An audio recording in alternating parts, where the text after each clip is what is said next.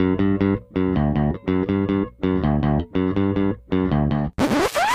there, this is Jay from Filmstrip dropping in to let you know you're about to hear a classic episode from our archives. Some of these shows were produced before we called the show Filmstrip Podcast, before we used popcorn ratings, uh, had the standard intro song from Frozen Lake 121, or really even knew what we were doing recording and editing the show. However, there's a lot of fun in them, and we hope you enjoy. Just wanted to let you know in case you noticed the differences. Now, on to the show. Hey, buddy. How you doing? I'm good. I feel I'm so much more relaxed. Thank you, Helen. I just feel like I'm excited and I feel relaxed and I'm ready to party with the best of them. And I'm gonna go down to the river. Welcome to Filmstrip.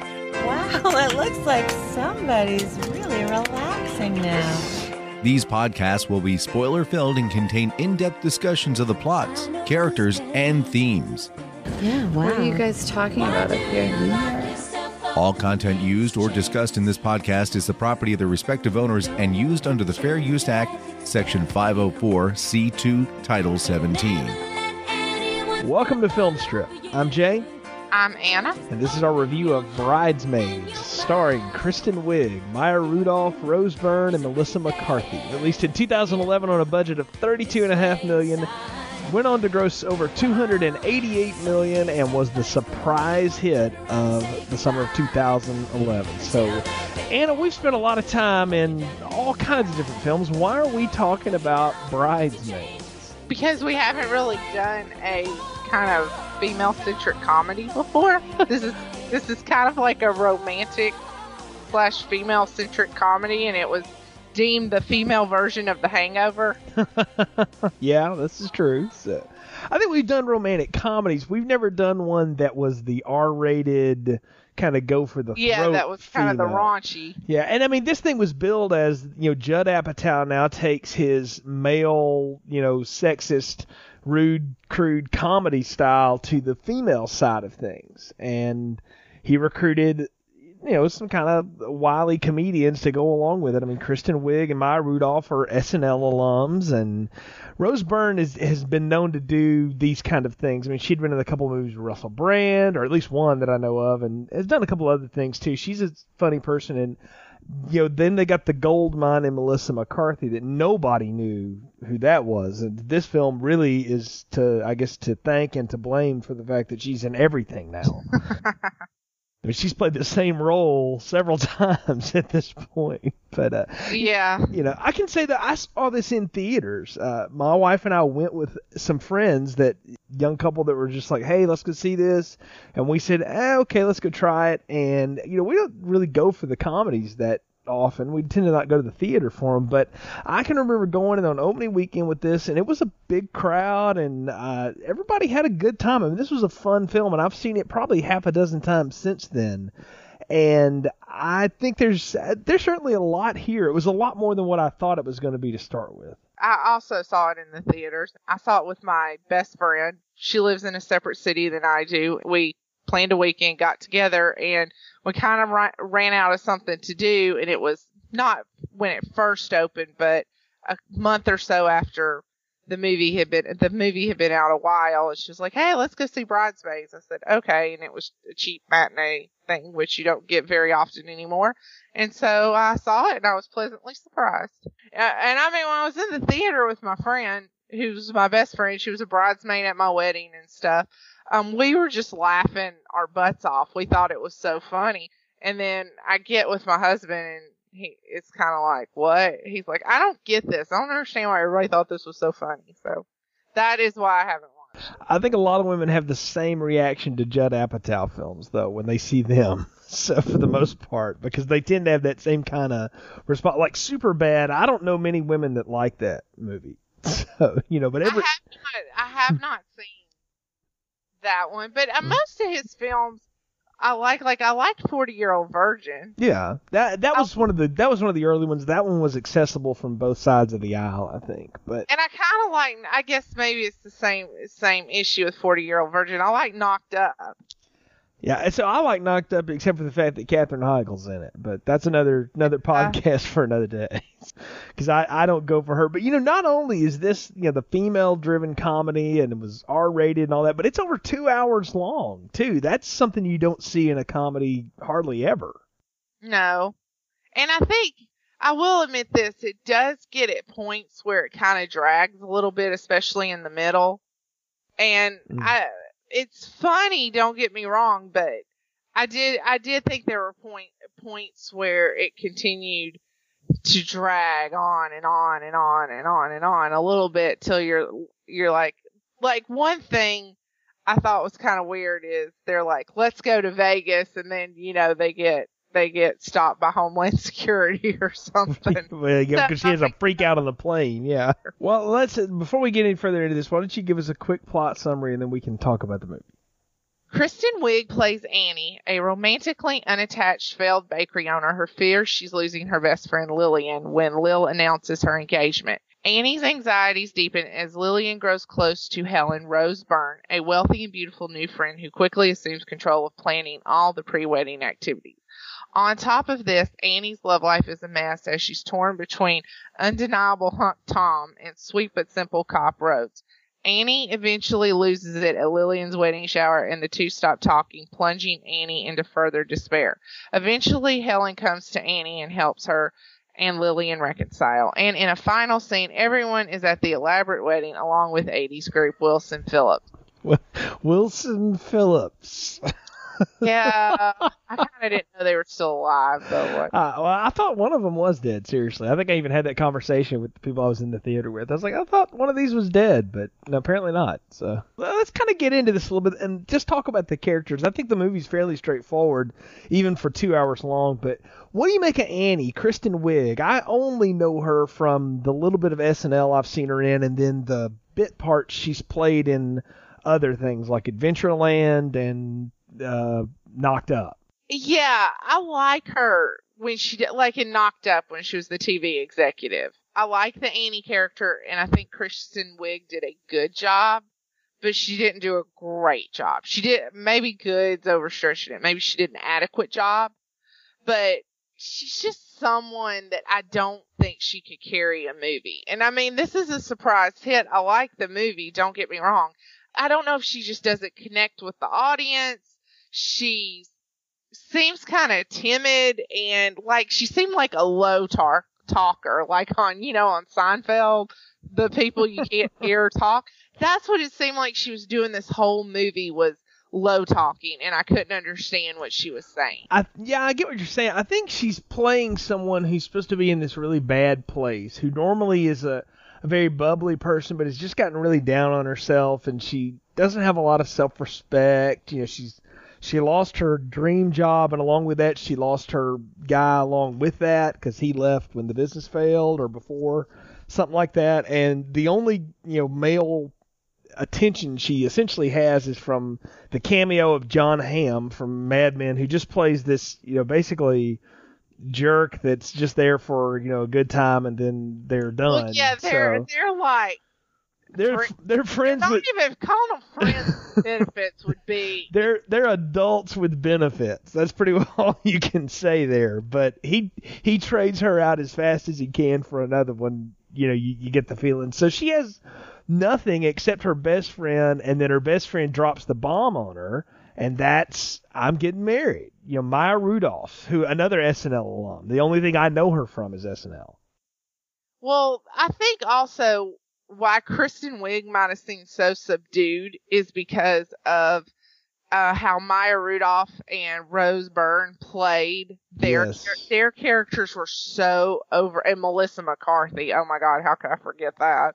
You know, they were so over the top and so so out there and so Yeah. in your face that I think it kind of took away from Kristen Wiig's performance a little. Well, it could if she had tried to play it that big. I'll, I'll argue just a little bit that if she had tried to play it big like them, she would have failed because I don't think she has that type of personality She doesn't. or charisma or anything. The fact that she played it kind of low worked, in especially in context of how everybody else around her was playing it so big. I don't think you could have had another person playing it big because not only do you have Rose Byrne and Maya Rudolph and Melissa McCarthy play it big, you have the other blonde that plays it kind of big, and you've got these other people. I mean, Jon Hamm is playing it big. Everybody in the movie except the the cop and her are playing it big, and they both kind of play it low key, and that's why you know she works in this role. I'll go with her in this because I I can actually believe she's the character she's playing. You know, oftentimes you watch people and they're trying to play something, and you're like, yeah, you don't really come off like a failed bakery owner, but I kind of bought it with her. I, I think this the subtlety and the subdued sort of depressed way she plays it works for her. And I would agree with that. I guess my bottom line is just the low talking. But to me, that drove me nuts the whole movie. It was like she, it was, it was like she was a character on Saturday Night Live. I don't think it, it's kind of like the Penelope character she did on Saturday Night Live where she's like, yeah, I know, I did this and I went this and stuff. And I actually, ironically, today at lunch, I was watching, um, a Saturday Night Live skit with her because I didn't have a whole lot of time and I was flipping through some skits I do when I don't have a lot of time. And um, a skit called The Californians, which I've been watching them, but they're just so daggum funny.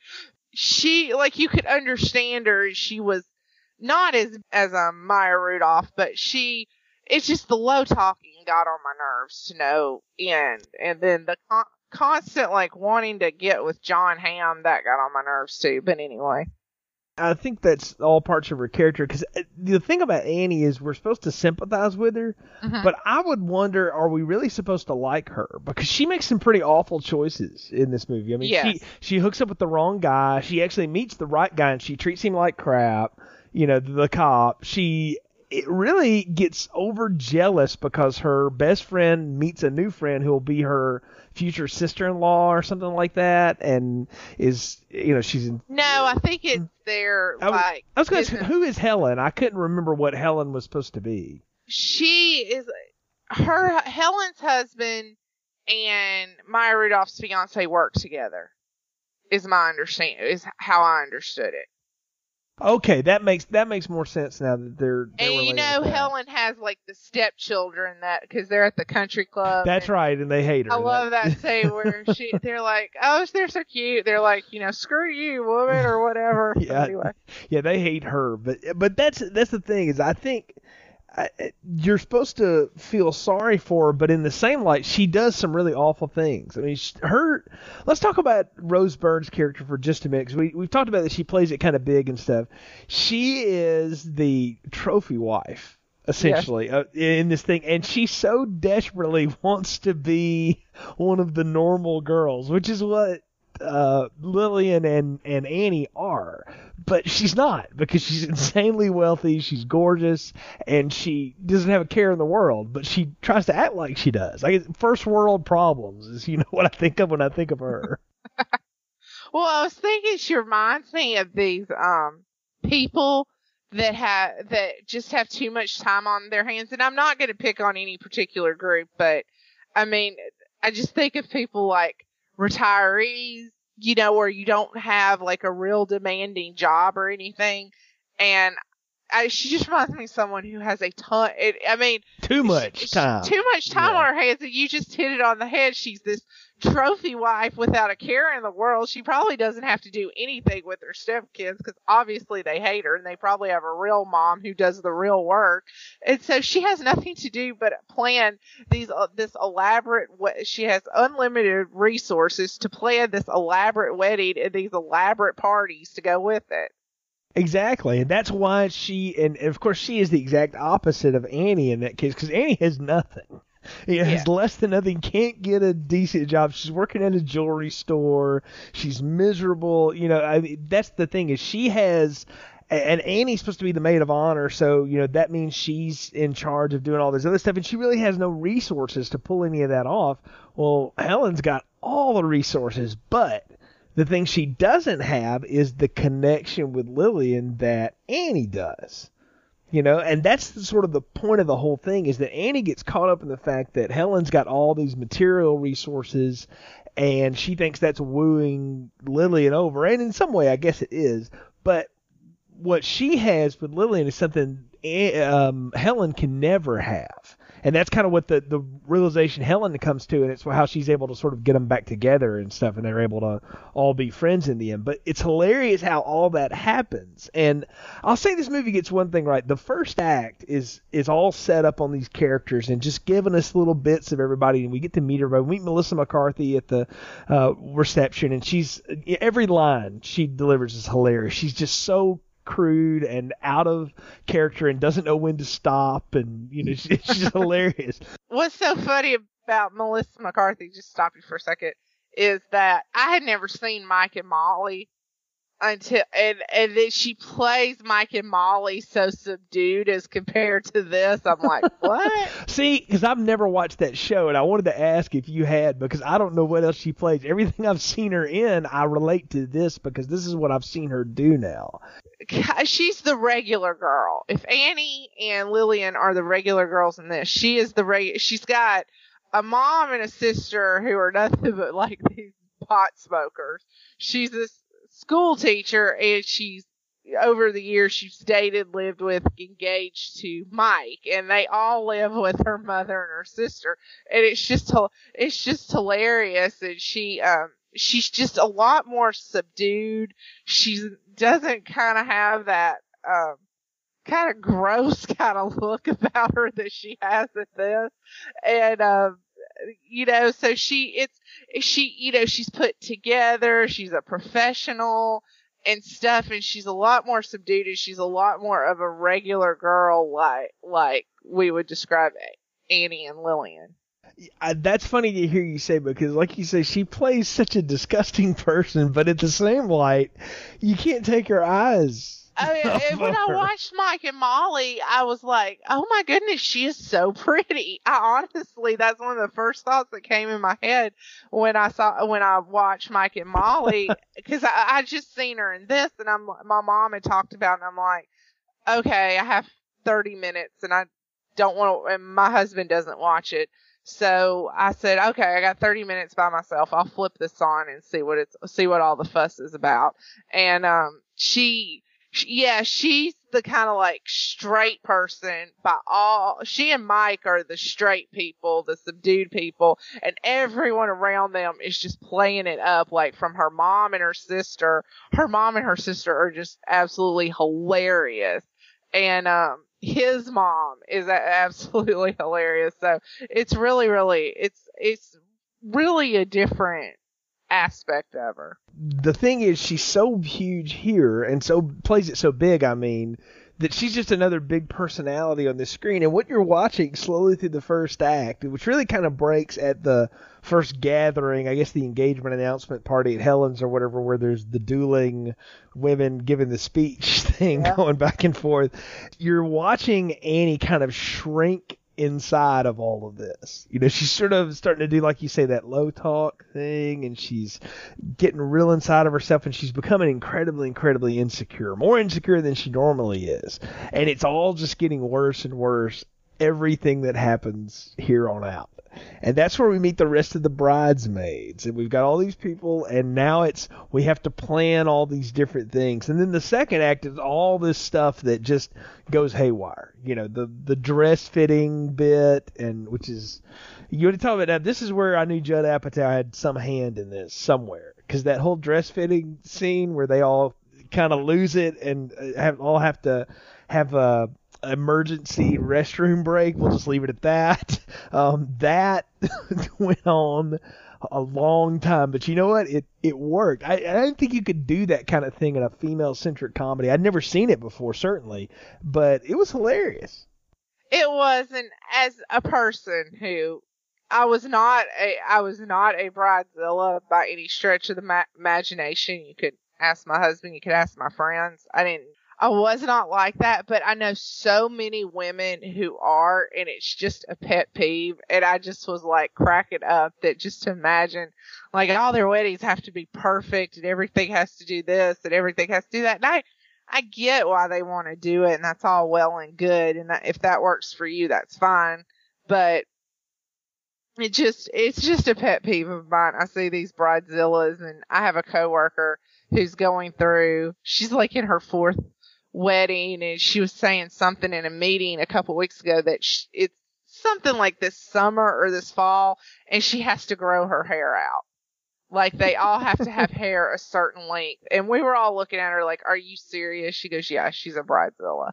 So I mean just silly stuff like that. I hear people I hear both ends of it and I'm just and, you know, just to imagine them in this nice bridal salon or something and they had all that bad Brazilian food and they have to go like like poop it up. I mean, yeah, that something. that had to be one of those you just burned the building down. But the I Yeah. think I think the best one of all of that, that Maya Rudolph probably gets the best thing because she just sort of slowly shrinks onto the ground with that huge white wedding dress. She looks like a duck, you know, and she just she just sits in the street and she's like, it's it's happening, it's it's happening, you know. And it just goes on, and I remember people were just roaring in the Oh yeah, theater. they were. We were. I was just laughing. Me and my friend were just laughing our butts off. Like, oh my god! And like, if you got you, you, yeah. I mean, being a man, you probably never been in one, but No. you know, you go in and they're all. I mean, they're making a sale. They work on commission, so it's like. They're like, oh, can I help you? Oh, yes, this looks. Oh, you want to do this? Oh, you want to? Oh, you want the most elaborate, the most this, and the most that. And um, and and and I will say this, in my experience when I was looking for uh wedding dresses is like I was always looking for the simplest one. I did not want anything really ornate because that's not mine was a little more is it's a long story, but I go in and every woman is it like I'm at David's bridal and I'm in this nice simple just a length just some satin or something on it and these I, I go in and the women next to me are like in these gaudy. It looks like they're from the 80s you know bridal dresses that are like the silk and the satin and they got beads and jewels it's crap all over it. and, and of course the people are like oh yes you you know you look fabulous you look great you look that so just to think that that you know they come in and do that and then you know some stupid bride's gonna come in after them and be like what the hell happened in here so, so I mean I, I just mean- thought it was hilarious Oh, it was it was great, and it, but it's one of the funniest moments of the thing. But it's also a revealing moment because you realize that in spite of her best intentions, Annie really is not suited to be the maid of honor. You know, she she really is taking everything way too personally. She's gonna freak out over stuff, and right now in her life, she's not able to handle anything. So you know, she's just in constant freak out mode, and I. I think it was, and it's only having seen it a few times I started to realize this is that this is the first clue that nothing Annie plans is going to work. Like it's all going to go bad, no matter what she does, no matter how good her intentions are. This, it's all going to go bad for her. Eh, not that she's not ready to do this. I think this is when you start to get that age, and it seems like they're supposed to be about, you know, mid thirties, which we can relate to. Right. And, um, when you get about that age, and I've noticed this, it, is that you start to have your childhood friends, which could be, I mean, they don't have to be from childhood but, or high school even, but they could be from college or something like that. You kind of have your child, what I call childhood friends, and then you start getting your work friends, like your professional Right. friends and and if you ever have gotten them together it's like two different sets you're not necessarily like two i don't know if you're two different people but you have evolved when you've met these work friends and that's kind of what helen is to lillian. She's a work friend. They're you know their husbands work together. It's a work friend. You're mature you're evolved you're an adult when you meet them versus your childhood friend who, if it's like a college friend, knows, you know, the dude you picked up in the bar in college, you know, and don't want to tell anybody about, or when you're in elementary school, you ate pace. Yeah, and So- and these two grew up together. You know, that's that's the thing is that this is like what um, Bette Midler and Barbara Hershey would have been if you know one of them hadn't died in beaches. You know, this is this is what they were. You know, they were that kind of friends, and so that's why it's supposed to. be I think that's why you're supposed to side with Annie and think, oh, Helen's this evil twit, you know, blah blah blah. She's just horning in or whatever. But I think you you put a fine point on it there. Helen represents that mature adult friend, and Annie represents the childhood friend. So Lillian's the one that's kind of torn in this thing. Yeah, it is, and it's it just goes even further to show that they're at different places in life. Let's talk about the next thing that goes completely wrong. We we got to have the bachelorette party, right?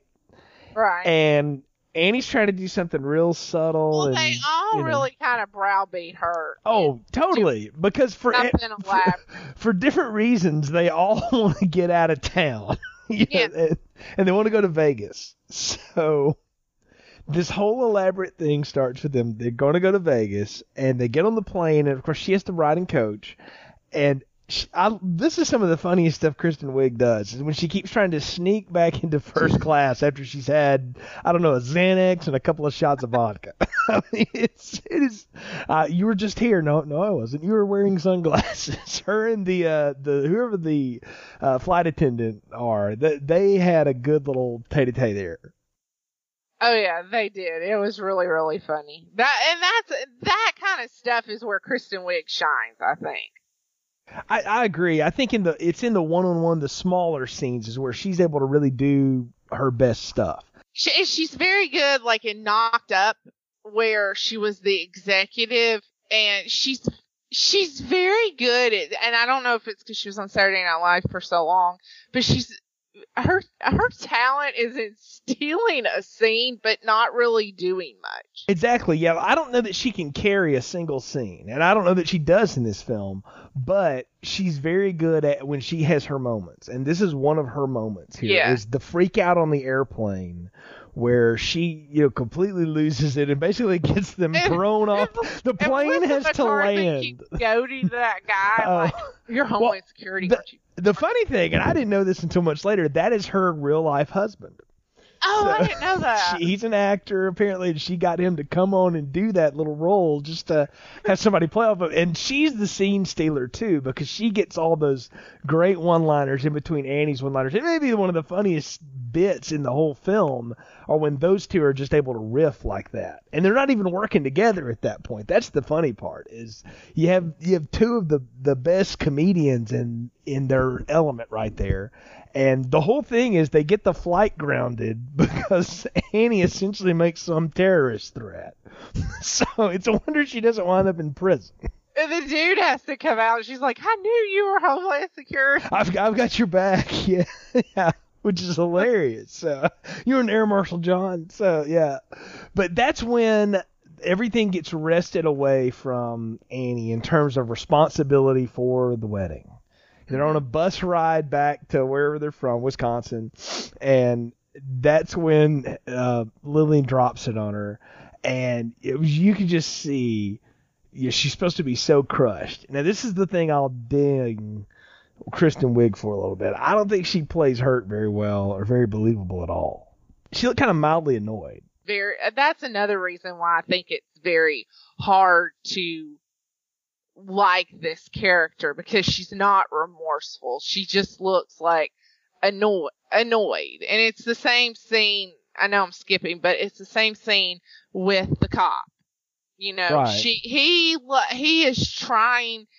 You know, she's gone through hell and back. She's got her little screw buddy. She's, you know, she's got to go to this stupid wedding and she's not mentally or financially prepared to for the responsibilities and stuff. Her mom, which I think's funny, and I meant to mention this earlier, but her mom's an AA but not an alcoholic. and then, um, in which I have to say, I think this was one of the last. ro- You could tell she was kind of sick. I it was her last role, as a matter It of was the fact, last yeah. role Jill Clayburgh pla- Clayburgh played.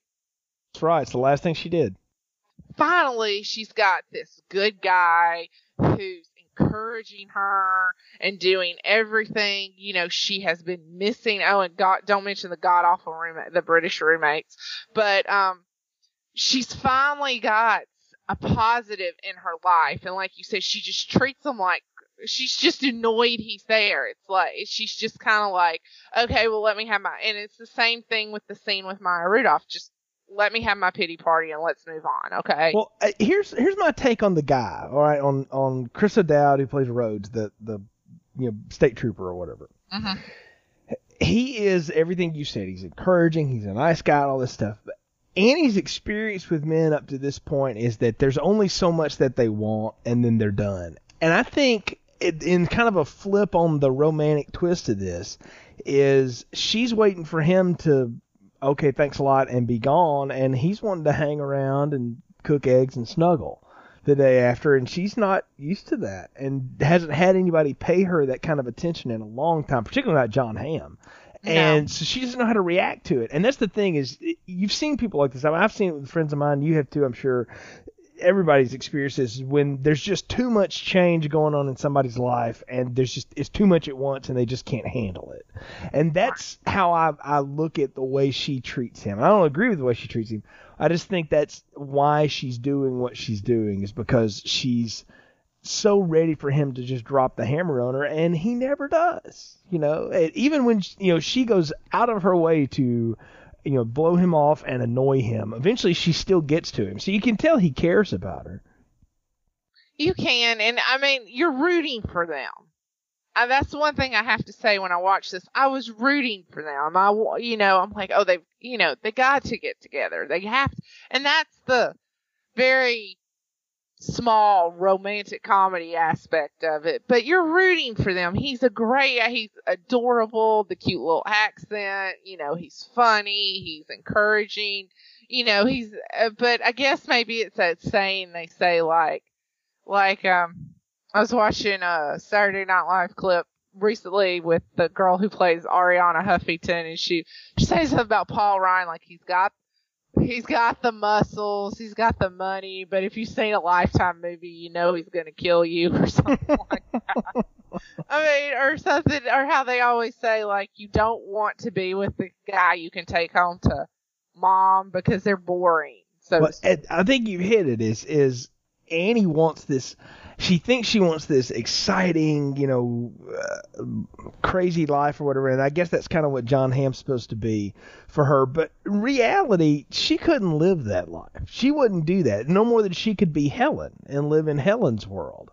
You know, she needs the normalcy, but she's rejecting all of that. And I think all of that finally comes to a head at the um, shower. That's you know the most elaborate wedding shower I've ever seen in my life. You get pink lemonade at the gate. You're handed a free I like, puppy I like at the, the door. part where she she uh, she pulls up in this beat up old car that's on its last leg, and they hand her this pink lemonade, and I think she says something like, "Oh God, that's good." exactly. Yeah. You know, So she wants to hate it, but it's so good she can't deny it. and it is the most ridiculous looking thing. And then I think you know uh, right before this, and I'll say this: you you mentioned it before. You thought the film dragged. The second act to me goes on way too long. There's just too much of everything going bad for Annie and everything going bad for Yeah. Annie. You could have got they some of pile it on a little bit too much. Yeah, you could have cut a little bit of that for me, and I'd have been fine. But nevertheless, it all culminates in that part where Helen gives uh, Lillian a, trip for two. The two of them are going to go to Paris together before uh, the wedding, and. Kristen Wiig is like, "Are you effing kidding me?" And she's right in the middle of the party, and just drops the the bomb on both of them. And that that is probably uh, one of the best go arounds between two female comedians I've ever seen because her and Maya Rudolph absolutely go at each other's throats. Oh, I like the um the part where she says, "Well, I know who bleaches her anus because I went there and had it done myself," or something. I like my new one, yes. I yeah, it's just like I like it like that. But th- what I th- what I heard, even though I laughed, I laughed my butt off. It was absolutely hilarious. But what I think that also is saying, and they they could have done this a whole lot in the second act. They could have made this a lot clearer and con- and con- made it more concise and condensed and stuff. Is that Kristen Wiig is got has all this bad stuff happening to her. Annie does, and then she's coming to the realization that she's losing her best friend, and that has that kind of accumulates at this this party. Yes. She's like, okay, I've lost everything now. Now I'm losing my best friend, the only thing I've had. And that is the one thing she can't stand to let go of. You know, you mentioned before that there's little bits of romantic comedy in here with her and Jon Hamm and and Chris O'Dowd, the the cop guy, but really the the relationship here is about these three women, and Yeah. really it's Helen and her trying to learn how to share the friend. You know, and she doesn't know how to do it because everything else in her life has been taken away, and she's just not going to let one more thing get taken. I mean, that's how I've always read it. Right, and I I agree I agree with that assessment as well, and I think that the and going back to the wedding shower, I think the wedding shower just was and, and didn't they give away puppies at the wedding Yes, shower? they did, and I think Melissa McCarthy said something like, "I, I, I took seven or something like that." She's going down the road with all these uh, puppies, and she's like, "Don't tell anybody, but I took ten. The whole thing is that it's basically the nuclear meltdown that we've been waiting to happen. And this was the this was the and like you said before, this was the one thing I think everything else and maybe she had just been pushed to her brink, like some people that are laid back, laid back, laid back. Then, bam, something breaks the something so that somebody pushes them one inch too far and they just blow up. When it's been a series of things that's been pushing them and pushing them and pushing them over the edge. And I think that's kind of what it is in this perspective too. But she has realized that she's losing her best friend. I, that's exactly what it is. And she leaves there basically disinvited from the wedding. She's not in the wedding party anymore. She's, you know, moved back in with her mother. She's got nothing and she's just moping on the couch. And it's Melissa McCarthy who comes over there and you know gives her this whole bit like I'm I'm hearing somebody here that's just just feeling real sorry for themselves and they're talking about how they have no friends. Well, well I'm a friend. I'm right here. And she gives her this whole tough love and all this stuff and she but she's doing it with that that deadpan delivery. And they could have done that like five scenes before, not dragged out. Well, yeah, and that's the thing is that it's good, but it goes on a little long. Like that for me, I was like, okay, I'm I'm there. We can we can move on from this now. It's it goes on just a little bit too long, but it's effective because you see that it's not good enough. It's not enough to get her in the right frame of mind because I mean she she quit she gets fired from her job because she calls some teenage girl a terrible you know name and gets in a fight with her over you know your best friend's going to break up with you. I know it. You know she's projecting onto everything around her all this negative stuff that's happened to her. And it's not until Helen knocks on her door and um you know really fesses up to her that your worst fears are true. I have been trying to horn in on your friendship because I I have you know this seemingly perfect life, but the thing I don't have is a real friend, and I want uh, Lillian to be my friend too. And so I decided this was my one way to get her, and but I didn't realize what it was doing to you until now. And I thought that was a really good scene, you know, for for her and Rose Byrne to have. And then the whole car ride where they go and they have to try to get the cops' attention is hilarious. But I, I liked the that was the like the most poignant thing in the whole film was that point. Right. And like I said, they like we've said two or three times, they could have put that whole thing five scenes before and the movie wouldn't have dragged so much. Exactly. Yeah, if they had done that a little bit sooner, it would have worked. But and I think the the different ways they have to try to annoy the cop goes on a little bit long too. That was, I mean, that was like okay, how many times we got to ride by? You know, no, what different gag are we gonna do now? It's like they they filmed a bunch of them, thinking, okay, we'll cut a bunch of those, and then just decided did. to keep it. Yeah, for for whatever reason. But the whole thing is it gets her. uh, Lillian kind of goes missing. She has the bride freak out moment, which I don't know. Yep. Do, do brides have those? Did you have that moment? No, but I'm not. Don't go by me. I'm not a tip. I did have my best friend who was my um maid of honor. Mm-hmm. So we, it was just me. I, I remember this, and I'll remember this till I die. We we were at the church, and I, I guess my dad was with me because he had to walk me down the aisle, but he probably wasn't paying attention. and she's like, um, and because yeah, he was all nervous about doing it, doing it wrong. Stuff is really cute, but um, she, it was just me, her, and him, and she's like, she was like, we can run right now if you want to. I was, I was like, no, I've made it this far. I might as well, I might as well go through with it. She's like, well, I'm, she's like, I'm just telling you, we can. She's like, there's the limo right there. There's a driver. We can run and and we're done with this. She's like, I'll go with you. We'll take. I said, Nah. She goes, if you if you have any doubts, we'll run. I don't have any problem with it. I said, Nah. I'll go. I said, Nah. I'll go through it. I said, I made it this far. Well, and I think that's the kind of moment that Annie and Lillian finally have when they, you know, Annie finds her in her apartment and she's just sort of stressed out from wedding planning and all that. And it, as it turns out, Helen is the perfect party planner, but she's too perfect. It's too much. It's too much stuff. It's way more than what she wanted or wanted to deal with. And so now she's in this thing like, how do I get out of this stuff? And they find respite in one another and kind of make up there. And I'll say the one thing this film does right because I, I've complained that it goes on a little bit too long or whatever. They get the makeup between her and uh, Annie done really fast because the next thing is the wedding and Wilson Phillips is singing. You know, I mean, they, they don't waste any time getting to the end of the thing, which I thought was a good idea because this movie's gone on way too long at this point. We needed to have something, so to get to get us to that wedding and get it over with. We did, and I think it worked. It worked out per- perfectly. Now I might be misinterpreting this, or it might be my memory failing me, but I thought she was freaking out the day of the wedding.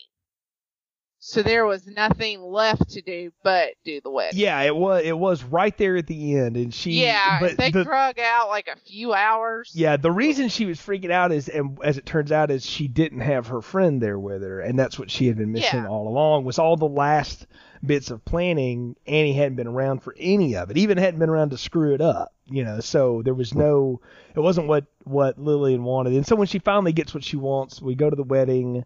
And not only does Wilson Phillips sing their, you know, big hit "Hold On" and we, yeah, everybody's happy and stuff, but the cop shows up and you get this sense that yeah, they are going to get together after all. So you get what you want. Everybody gets what they want in the end of the thing. that's good. I think you have to have that. Feel. Yeah. It's a comedy. I mean, think of the uh, like knocked up. Think of forty year old virgin. You know, everybody gets what they want. You know, in the end, and you know, it's a comedy. You can't have people dying. Yeah, So- exactly. I mean, I think I think you get what you want, but you have you've made a journey along the way. That's the one thing Judd Apatow does. I think the only time he misfires on that is Funny People, which is not a funny movie at all, and I wouldn't recommend to anyone. But uh, but I think that one's a, a little different. But the rest of his, they all seem to rap with this. Is you've got people that have been through a lot, and they're certainly not the same as they were when they started, but they're better off for having gone through whatever it is they've gone through. You know, and that's It's a journey. Exactly. But of all of those films, of all of the stuff, this one by far is the lightest touch of all of them. And I kind of like the fact that it, even as serious as it gets sometimes, it's still pretty light and it's still funny in the end. And it plays itself for laughs the whole way. I know, but wasn't um. I'm surprised. What's her name? His wife, Leslie Mann, wasn't in this. I am too. I think it's only because it was about all these other women and not about you know he uses Leslie Mann to play against the guys he likes to cast because as he I've heard him say it before. It's, he said it's the only woman I know that could put up with the the guys that I like to hang out with. Yeah. So well now this is all about the women and what they get to do. So you had to find guys that could play off of that. And the guys in this are largely forgettable, but they're you know they're they play little archetypes and they do their thing and then they're done. You know, what I wanted, I wanted Jon Hamm to show up and just hook up with some random person at the wedding. I, I needed to see that. They probably couldn't get him off Mad Men to do it, but it would it would have been funny just to see him, Oh, you know, the you ultimate should have player. seen him like like having. I don't know. I was gonna say like driving off a cliff or something. or say, you know, getting arrested by that cop or something Yeah, like that would've been that with an underage Vietnamese hooker or something. I don't know. I'm that would have been fun. I'm helping the movie way too much at that point. Well, I think we're at the point of the podcast where it's time to give our final thoughts, recommendations, and popcorn ratings. So, what are yours for Bridesmaids? Um, I will give this. I'm in between. It's a medium large. I'm in between a medium and a large because it's very funny. It's very female, female centric, and it's very female centric, which is actually kind of weird, weird for me because I usually don't. I, I, I usually don't go for female centric movies like this, but um, never mind. Strike that out. Let me go back. I I give it between a medium and a large. I think it's very funny. It's um I can relate to it a little bit. I think most women and if you've ever been in a wedding or planned a wedding, you can totally unless you're just so self-absorbed, you have no idea what you put your wedding party through or you have no idea you're the wedding planner from hell, then um you can relate to this and I I really think it's something like you should see with your girlfriends or something. I mean, cuz I saw it with my girlfriend. I loved it. My husband's just like, okay, I don't get this. Well, I will tell you now. I think you can go ahead and give this thing a large popcorn. I think the quality's there. It's definitely adult entertainment, or for adults, I should say, not adult entertainment. It's definitely entertainment for adults. it's definitely entertainment for adults, but on that level, I think there's a lot of humor here. There's a lot of fun to be had, but I don't think this is something you can consume by yourself. This is definitely a movie to watch with a group of people. I agree. And usually a group of people that are going to at least go with that same template of humor. If, if you've got friends like that, this is a good one to throw in for that. So I'll go large popcorn on it as well. It's one of the better comedies I've seen put out in the last several years. I mean, there's a glut of them right now, and most of them work on some levels and then fail pretty largely on others. This one mostly works on just about everything. My only ding is that it goes on a little bit too long, but even beyond that, still pretty darn good. And uh, I, I will give it the, the uh, recommendation on that level too. So, Anna, thanks for joining me for this one. Another fun podcast as always. We've got more stuff coming up, folks. You can check out archives and our brand new built web page. It looks a little different now. You actually can look on a blog roll on the side and you see keywords that will take you to the different kinds of film series we've done. We've done Alien, we've done the Bourne series, we've done the Leprechaun films. We'll go way back. Anna and I did like Caddyshack and romantic comedies and all kinds of stuff. We've done the Batman movies. Lots of cool stuff there for you to check out and enjoy. You can also find a link to our sister podcast, The Art of Slang, the Buffy the Vampire Slayer retrospective. You can hear Brian and I talk about every episode of the Buffy show. We're in the middle of uh, releasing for season five as the recording and release of this podcast. So lots of stuff there for you to listen and enjoy Catch up with us on Facebook and Twitter. And hey, if you like the show, leave us a review on iTunes. It gives us uh, a good chance to get out in front of more people like yourself. So until next time, for Anna, I'm Jay. Thanks for tuning in to Filmstrip. Thanks for listening to Filmstrip. Kun Ben Song Nong Kong Chang Song Chan Jagat Madai My Ben Chin. It means you are a part of me, a part that I could never live without, and I hope and I pray that I never have to. Visit our website, continuousplaypodcast.com, for more reviews and episodes. This is all ours. It's like a big dish for us. This plus this explosion. All content used or discussed in this podcast are the property of their respective owners and used under the Fair Use Act, Section 504C2, Title 17.